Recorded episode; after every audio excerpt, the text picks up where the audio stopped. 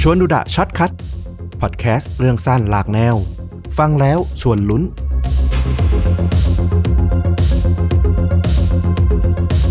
วันนี้เจอกันคำแรกที่อยากจะพูดเลยก็คือ รักษาสุขภาพกันดีๆนะครับ เพราะว่าทุกคนที่ฟังเสียงผมตอนนี้น่าจะรู้สึกว่า เอ๊ะ เสียงแปลกไป เป็นหวัดไม่สบายงอมแงมเลยนะครับ วันนี้ก็เลยต้องมาแบบ Short Cut แบบเรื่องสั้นให้ฟลุกช่วยชีวิตไปก่อน คือไม่อยากปล่อยวันนี้ให้ผ่านไปโดยคุณผู้ฟังที่รอฟังอยู่ อาจจะยังไม่ได้รับฟังอะไรเลย ก็เลย ฝากฟลุกนิดนึงว่าทำการบ้านเผื่อหน่อย เพราะผมยังไม่พร้อมจริง ๆ ถ้าใครอยากฟังตอนปกติเนาะเรื่องจริงยิ่งกว่าหนัง มีเรื่องเตรียมไว้แล้วล่ะแต่ขออนุญาต รักษาตัวอีกนิดนึง ตั้งเป้าไว้ว่าเดี๋ยววันเสาร์จะมานะครับสำหรับตอนปกติประจำสัปดาห์นี้ของต้อมนะ วันนี้ฝากฟลุกก่อน มีอะไรมาถ่ายทอดบ้าง ก็ต้องบอกก่อนเลยนะว่า ถึงจะฟังเสียงต้อมพูดคล่องอย่างนี้ แต่ว่าเราคุยกันตลอดเนอะเราเราทราบว่าต้อมจริงๆ ตอนนี้ก็ต้องกลั้นอดทนกับการใช้เสียงพอสมควรทีเดียว เข้าใจแหละว่าต้องขอพักก่อนจริง ๆสำหรับเรื่องราวในวันนี้เป็นเรื่องราวสั้นๆนะ แต่ว่าเราว่ามันมีความน่าสนใจอยู่ เป็นข่าวที่เพิ่งเกิดขึ้น ได้สักประมาณอาทิตย์ก่อนนี้เอง แต่ว่าเรื่องราวเนี่ยมันเกิดขึ้นเมื่อประมาณ 1 เดือนที่แล้วพอดีเลย เรื่องราวมันเกิดขึ้นในวันที่ 23 ตุลาคมปี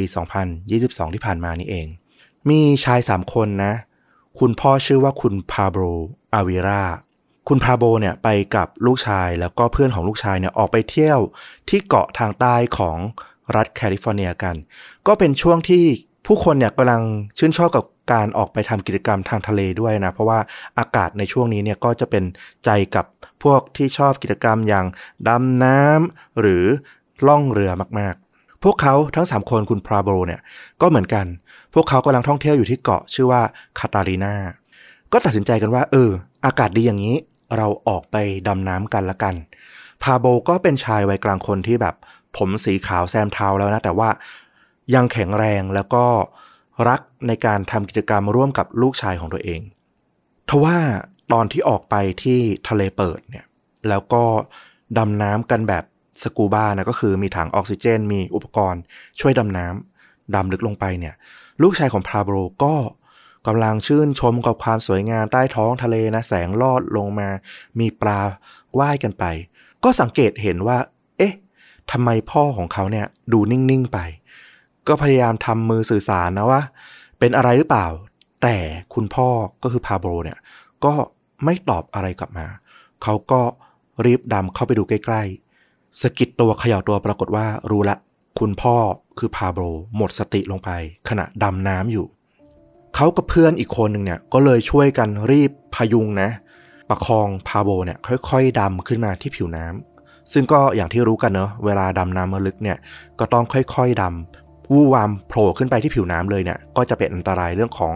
ความดันอากาศต่างๆ อีก ดังนั้น ถึงจะรีบแหละเป็นห่วง แต่ก็ต้องคำนึงถึงความปลอดภัยในจุดนี้ด้วย พอกว่าจะถึงผิวน้ำก็เลยทำให้พราโบเนี่ยซึ่งหมดสติไปได้สักพักใหญ่แล้วเนี่ยมีอาการนิ่งตัวแข็งเลย ลูกชายก็พยายามมองเข้าไปที่ใต้หน้ากากดำน้ำนะ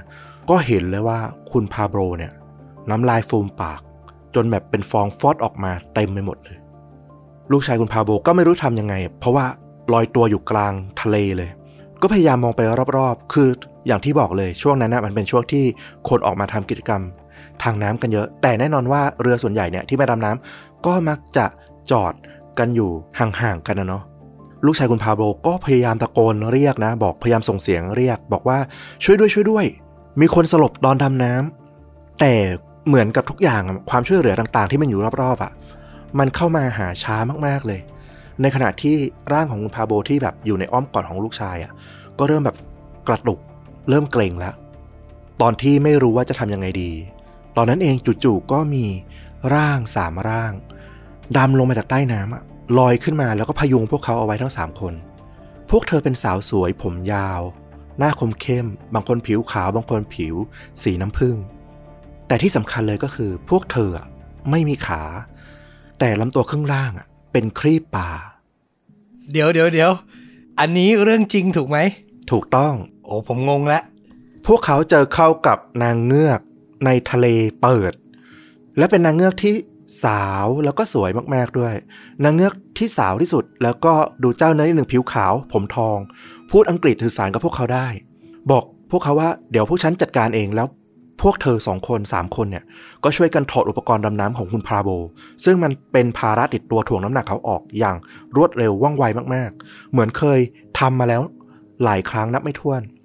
นางเงือกอีกคนที่ผิวเข้มกว่า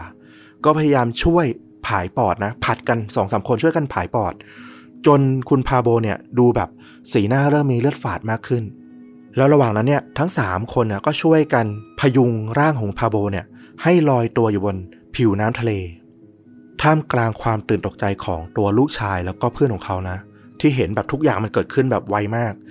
คือตกใจแหละว่ามีนางเงือกมาช่วยพ่อ แต่ว่าอีกทางหนึ่งก็เป็นห่วงคุณพ่อมากกว่า เพราะว่าคุณพ่อหมดสติแล้วน้ำลายฟูมปากไป แล้วหลังจากนั้นก็มีเรือแล่นเข้ามาใกล้ แล้วก็ช่วยคุณพาโบ เอาขึ้นเรือแล้วก็นำส่งฝั่ง ไปส่งที่โรงพยาบาล หลายชั่วโมงต่อมา คุณพาโบฟื้นขึ้น แล้วก็โชคดีมากที่ปลอดภัย ก็ต้องบอกว่าเป็นเพราะการปฐมพยาบาลในเบื้องต้นได้อย่างทันท่วงทีด้วยนั่นเอง เรื่องราวมันเกิดอะไรขึ้นกันแน่ ต้องย้อนกลับไปในช่วงเวลาเที่ยงวันของวันนั้น ไม่กี่นาทีก่อนที่คุณพาโบเนี่ยจะสลบขณะที่ดำน้ำอยู่ บริเวณใกล้กันนั้นน่ะมีหลักสูตรการสอนดำน้ำที่ได้รับรองจากสมาพันธ์ผู้ประกอบอาชีพ ผู้ฝึกสอนดำน้ำเลยนะ หลักสูตรนี้เรียกว่า หลักสูตรนางเงือกขั้นสูง คือพวกเธอเนี่ยเป็นกลุ่มสาวๆที่หลงรักในการแสดงโชว์สวมบทบาทนางเงือกที่แบบดำน้ำแบกว่ายในตู้กระจกขนาดใหญ่เนี่ยเวลาไปเที่ยวพวกสวนน้ำต่างๆ บางทีก็จะได้เห็นนะเนาะพิพิธภัณฑ์สัตว์น้ำก็บางทีก็มีการโชว์แบบนี้ พวกเธอเนี่ยก็มาฝึกเรียนที่จะเป็นนางเงือก ซึ่งพวกนางเงือกพวกนี้ไม่ได้ใช้ตีนกบแบบปกติเนาะแต่ก็จะเป็นตีนกบที่ออกแบบมาให้เหมือนกับครีบป่า คุณเอลเคมิเนสเนี่ยเป็นนางเงือกอาวุโสในกลุ่มนี้ แล้วก็เป็นอาจารย์ที่สอนด้วย เธออายุ 33 ปีแล้วก็มีประสบการณ์ในการ เป็นนางเงือกมานานกว่า 6 ปีเลยทีเดียว ขณะที่เธอกำลังสอนลูกศิษย์ในการดำน้ำแบบเป็นนางเงือกอยู่เนี่ย ซึ่งเป็นวันที่ 2 ของหลักสูตรละ ก็ได้ยินเสียงดังขึ้นมา ว่าช่วยด้วย มีคนสลบตอนดำน้ำสิ่งที่น้อยคนจะรู้ก็คือ แม้ว่าพวกเธอเนี่ยจะประกอบอาชีพเป็นนักแสดงโชว์นะ แต่พวกเธอก็ต้องผ่านการฝึกช่วยชีวิต มาอย่างโชคโชน จนเหมือนมันฝังอยู่ในกล้ามเนื้อแล้วก็เส้นเลือดของพวกเธอเลย เคมิเนสก็หันมามองเด็กสาวในกลุ่มนะ เงือกสาวในกลุ่ม มีสองคนที่สบตาเธอมา คือเงือกสาวผิวขาวผมทองที่ชื่อว่าเอเรนามารีกาเซีย แล้วก็อีกคนคือเกรซชินเบอร์เกอร์ เป็นเงือกสาวผิวสีน้ำผึ้งผมดำคมเข้ม ทั้งสามมองหน้ากัน แล้วก็รู้ทันที คือทั้งสามคนนี้เคยผ่านหลักสูตรการช่วยชีวิตมาแล้ว ส่วนคนอื่นในกลุ่มเนี่ยยังประสบการณ์น้อยและยังไม่เคยผ่านหลักสูตรนี้ พอสบตากันปั๊บเหมือนรู้ทันทีเลยว่าจะต้องทำยังไง เคมิเนสก็สั่งการเลยว่ากาเซียเธอนำไปเลย แล้วเบอร์เกอร์ตามฉันมา เหตุผลก็คือกาเซียเนี่ยเป็นเงือกที่แม้อายุน้อยสุดนะคือ 26 ปี แต่ว่าเธอเนี่ยรักการดำน้ำมาก แล้วก็ได้รับใบอนุญาตดำน้ำมาตั้งแต่อายุ 14 ปี คือประสบการณ์การเป็นเงือกอาจจะน้อย แต่ประสบการณ์ในการดำน้ำเนี่ยโอ้โห เธอเชี่ยวชาญมาก ส่วนเบอร์เกอร์เนี่ยวัย 37 ปีละ แต่ก็เป็นนักดำน้ำแบบฟรีไดิฟมาแล้ว 3 ปี แล้วก็มาฝึกเป็นเงือกมาได้ถึง 1 ปีเต็ม พอรวมกันกับเคมิเนสที่มีประสบการณ์เป็นเงือกมานานสุด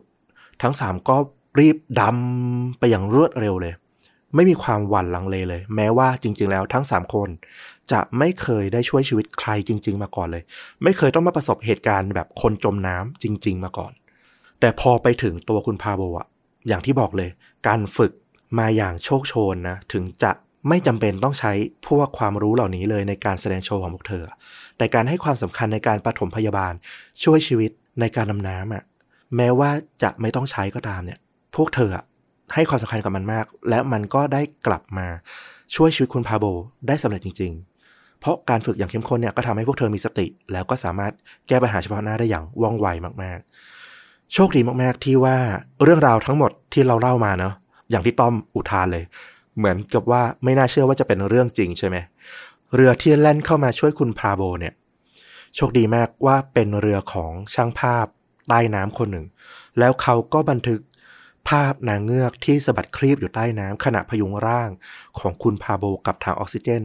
อยู่ที่ผิวน้ำเอาไว้ได้ แล้วมันเป็นภาพที่สวยงามแล้วก็อัศจรรย์มากๆ ภาพหนึ่งนะ คือถ้าใครไม่ได้เห็นภาพเนี้ยคงไม่เชื่อเรื่องที่เราเล่าเลยทีเดียว โอ้โห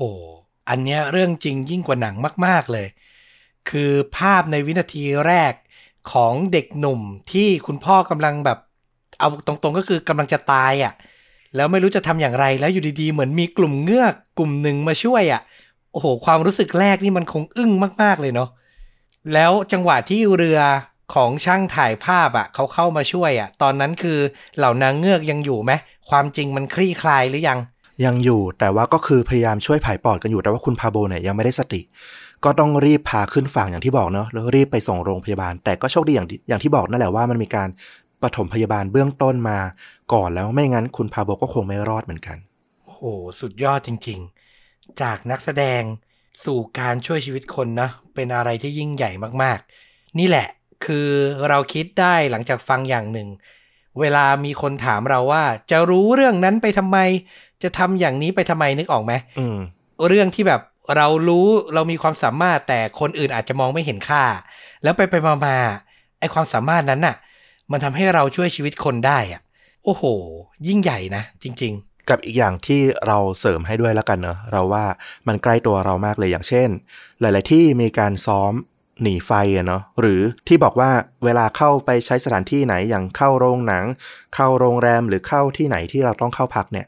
เออฝึกสังเกตว่าทางหนีที่ไล่ทางหนีไฟอยู่ที่ไหนไอ้พวกนี้เป็นสิ่งจำเป็นนะ ถึงจะบอกว่าจะทำไปทำไมหรือว่าจะรู้ไปทำไมก็เถอะอย่างที่ต้อมพูดเลย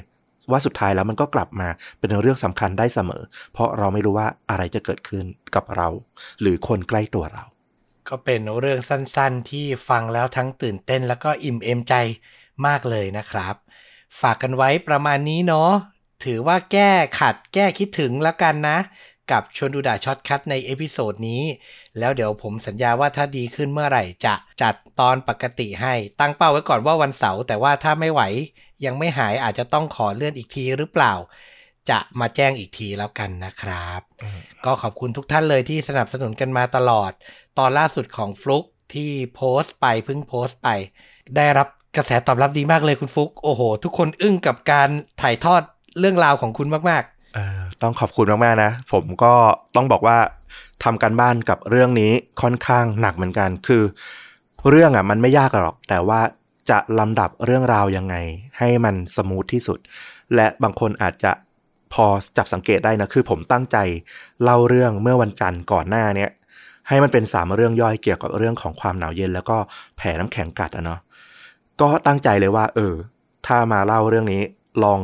หลอกสักทีหนึ่งดีกว่าว่าเป็นสามเรื่องย่อยเหมือนคราวที่แล้ว เออก็ รู้สึกขอบคุณมากนะที่หลาย ๆ คนชื่นชอบ เพราะว่าก็ทำงานกับเรื่องนี้หนัก แล้วก็ต้องบอกด้วยว่าไม่ใช่ความสำเร็จของการที่เราเขียนเรื่องอย่างเดียวเนาะต้องบอกว่ามันสมบูรณ์ขึ้นมาก เพราะว่าการตัดต่อแล้วก็การเสริมด้วยภาพด้วยเสียงของต้อมเนี่ยโอ้โหเราชื่นชมมาก ๆ เราดูแล้วรู้สึกมันเสริมเรื่องให้มันมีพลังได้มากขึ้นเยอะทีเดียวให้กำลังใจกันไปนะครับผม ระหว่างที่ป่วยกันอย่างนี้นะครับ ขอบคุณคุณผู้ฟังอีกครั้งหนึ่ง แล้วก็ถ้าใครยังไม่ได้ฟังผมแนะนำเลยนะ ชื่อตอน 3 คดีเด็กหายกับความลับที่ฝังไว้ใต้ทางด่วน ใครยังไม่ได้ฟังนะครับ จัดเต็มเลย 1 ชั่วโมง 5 นาที ไปรับฟังกันแก้คิดถึงไปก่อน เอาล่ะ แล้วกลับมาพบต้อมกับฟุกได้ในตอนปกตินะครับ วันนี้ลาไปเพียงเท่านี้ก่อน สวัสดีครับ สวัสดีครับ